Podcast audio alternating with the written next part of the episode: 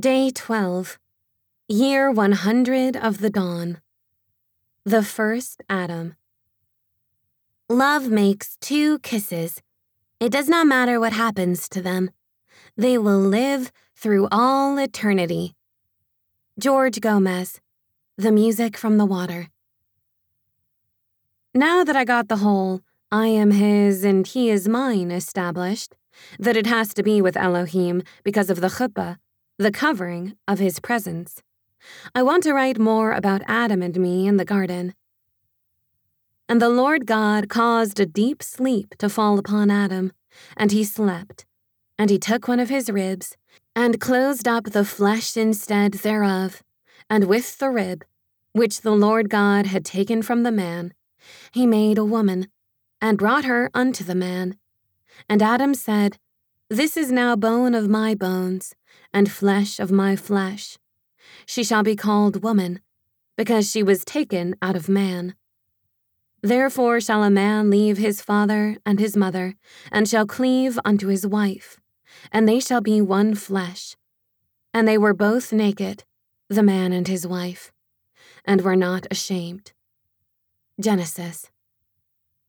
I think the first thing I want to write about is the whole idea of being naked and not being ashamed. I had never been anything but naked, so to Adam and me, this was completely natural. We had nothing to compare it to, just as you, my future children, who will be clothed most of your life, would not understand the completely natural feeling of absolute nakedness. Even though you came into the world naked, you were a baby, and don't remember what it felt like. So excuse me as I attempt to describe the indescribable by comparing a lemon to a pomegranate. When I woke up next to Adam after the whole dream within a dream that I already told you about, I sensed him first, before anything else. It was like a sensing and a smelling at the same time, an inhaling. I inhaled Adam at my first awareness of being next to him. His aroma, his body breathing next to mine, his heart beating, was like nothing I had ever known. Well, I say that, but it's not entirely true. It was very near the incense of the presence I felt with God, but it was also so earthy, so natural. I felt every fiber of my being wake up as I inhaled the presence of Adam. I stared at him for a long time, and as I did, I wanted to feel my own skin first, as it was in relation to his. I felt my soft thigh, the curves, the beautiful muscle tapering down to my knee, and my first reaction was to place it into the strong curve of his leg. As I did this, my whole leg curved around his like we were the branches of two trees. No, the branches of one tree, as they sometimes weave together. He stirred in his sleep just a teensy bit, as his leg wrapped around mine. I lay still. I was enjoying this so much that I did not want to wake him just yet. After I sensed he was deep into his sleep again, I softly ran my arm along his back until I had encircled his neck. I could feel his pulse. How peculiar, how wonderful, how amazing. As I felt the rhythm of his pulse, not knowing what it was might have been scary or weird, but it was, in fact, one of the greatest experiences. To this day, I remember it like a timeless moment of being perfectly in rhythm with the whole of God's creation, the sweetness of the garden, the expanse of the universe. The pulse held with it this sense of being alive on the earth, and it was very much the same sense of being alive as I had with God before he had put me into this body. But it was more than that. It added another dimension, this new experience of flesh and blood. It was like another way to experience God. This is perfect, I thought. He is perfect. The question of who Adam was did not come to my mind. I felt as if I was a part of him and he was a part of me.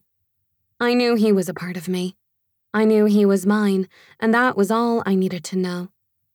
As I curved my hand around his neck, again, feeling his pulse, I put my hand to my own pulse. Then, I snuggled my pulse alongside his, and it was as if our hearts were beating together in time with one another. The nakedness, like I said, seemed to me the perfect clothing. My skin beside his was not just someone touching another. It was touching without any separation. There was no sin at this point, no childhoods, no pain, no disease, no fear, no vanity, no shame. I didn't even think of how incredible it was, for I had just been formed. Like I said, I had nothing to compare it to. There was only me with him, him with me, even from the first moment, melting into each other. And all of this without even kissing or making love yet. Wow. I sought to relish the experience without rushing anything. Not that I yet knew there could be more than this. I lay listening to the beating of our hearts for the longest time. Ba-boom, ba-boom, ba-boom. It sounded like a drumbeat of eternal love, if there could be such a thing. The resonance of the beat, which I did not experience until later when we made the first drums, was like the rhythmic beat of the largest drum, the deep, echoing sound that made me feel solid, strong, invincible, and whole. The beat of a drum seems to say, I am here, I am present, I am pulsing, recurring, consistent, all that is normal and good. The pulse sends out stability into the surrounding area and puts things in order. It taps out in Morse code. Even though that is to be invented heaps of years from now, it is the same sort of sound. I am in touch with the earth, yet transmitting sound into the waves of the atmosphere, all the while communicating a spiritual stirring in another human heart. This is what I felt with the beating of my heart with Adam's, that everything was in order, perfect order.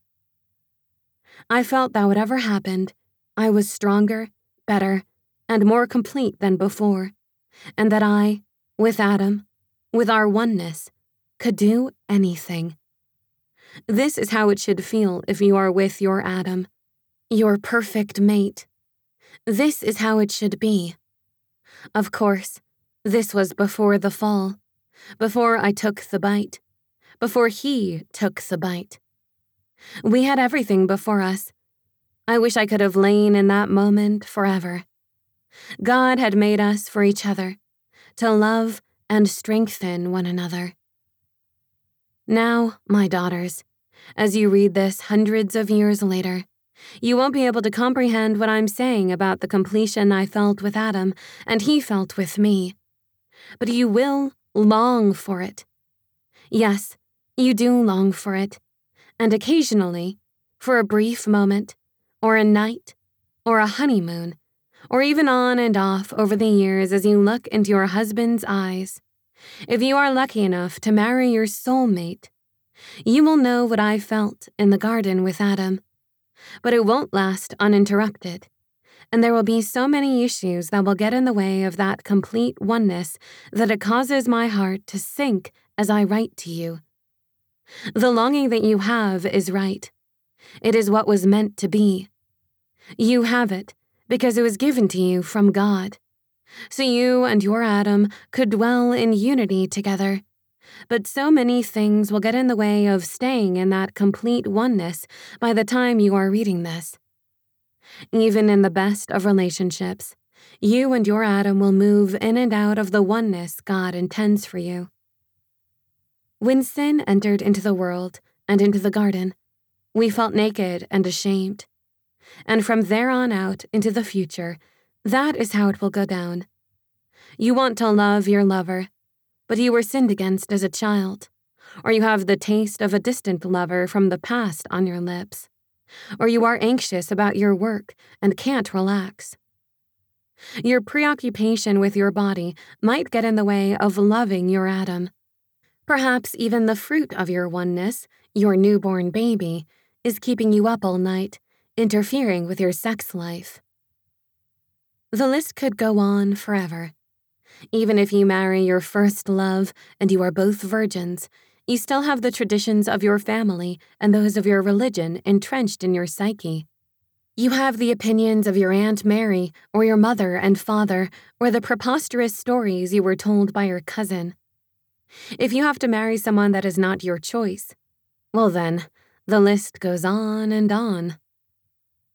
By the time you are in bed to consummate your marriage and become one flesh, you might as well be in bed with 1,000 opinions, relatives, childhood experiences, advertisements, not to mention all of your past experimentation that you have done with your own body, which is completely all right, plus your insecurities about how fat or thin you are or whether you are well enough endowed. It's so crowded in your marriage bed that it's hard to find each other, let alone become one. I'm exhausted just thinking about it. It is important, I think, to do a mikvah or a symbolic cleansing before marriage to prepare yourselves for the sacred oneness you so desire. It is most important to stay close to God and ask God to help you put your past behind you and prepare yourself to experience that oneness. You both have the longing to be one with each other. I know this because of the longing I have described to you when Adam woke up. Whoa, I wasn't quite ready for it and had absolutely no idea what to expect. To this day, I remember it like it was yesterday, even after having all my children, even after I lived to be, 600 years old or something like that? No one really knows, and it doesn't matter. What does matter is what Adam felt as he awoke to me. His perfect bride, his lovely flower, his soulmate that he didn't even know he needed. He was fine with the animals for company, or so he thought. Ha-ha on that. He must have felt me breathing alongside of him. I was just breathing quietly, rhythmically with him. In, out, in, out. Inhale, exhale. It was so comforting. I had no idea what was to come next. Before he opened his eyes, he began to feel my body against his and his legs wrapped around mine tighter, and then he touched me with his hands. So strong, so soothing, so... Then the kissing began as his lips groped for mine. This could have gone on for years. You know how women are. But that was only the beginning. Well, let's just say I wanted more and more and more until I was singing a tune I never knew and knew that I would be singing that melody again and again as long as my Adam was around. I know you want more details, but I'm your mother, after all. You don't want to hear about your mother and father making love, do you? Of course not. But you would like to know about Adam and Eve and dream of your perfect Adam making love to you. I know you all too well, because I know myself. We women are sensual angelics, with a splash of devilicious after all. Oh, did I say that? I meant darlings, sensual darlings, with a splash of deviousness and a hint of insatiable desire. The love-making with Adam in the garden. Well, I could go on and on. Let's just say he found the perfect spot. Some of you will get a glimpse of this, a tiny taste of it when you are with your soulmate, your perfect match, a man of compassion, strength, and sensitivity. I wish all of you could experience it as I did with Adam in the garden that first morning. Wee-ha! I am his, and he is mine. Before there was time, he was mine. We danced alone, till our eyes met. Can a match be made in heaven? Can two souls rhyme before time? We danced alone, till our eyes met. Laurie Matisse.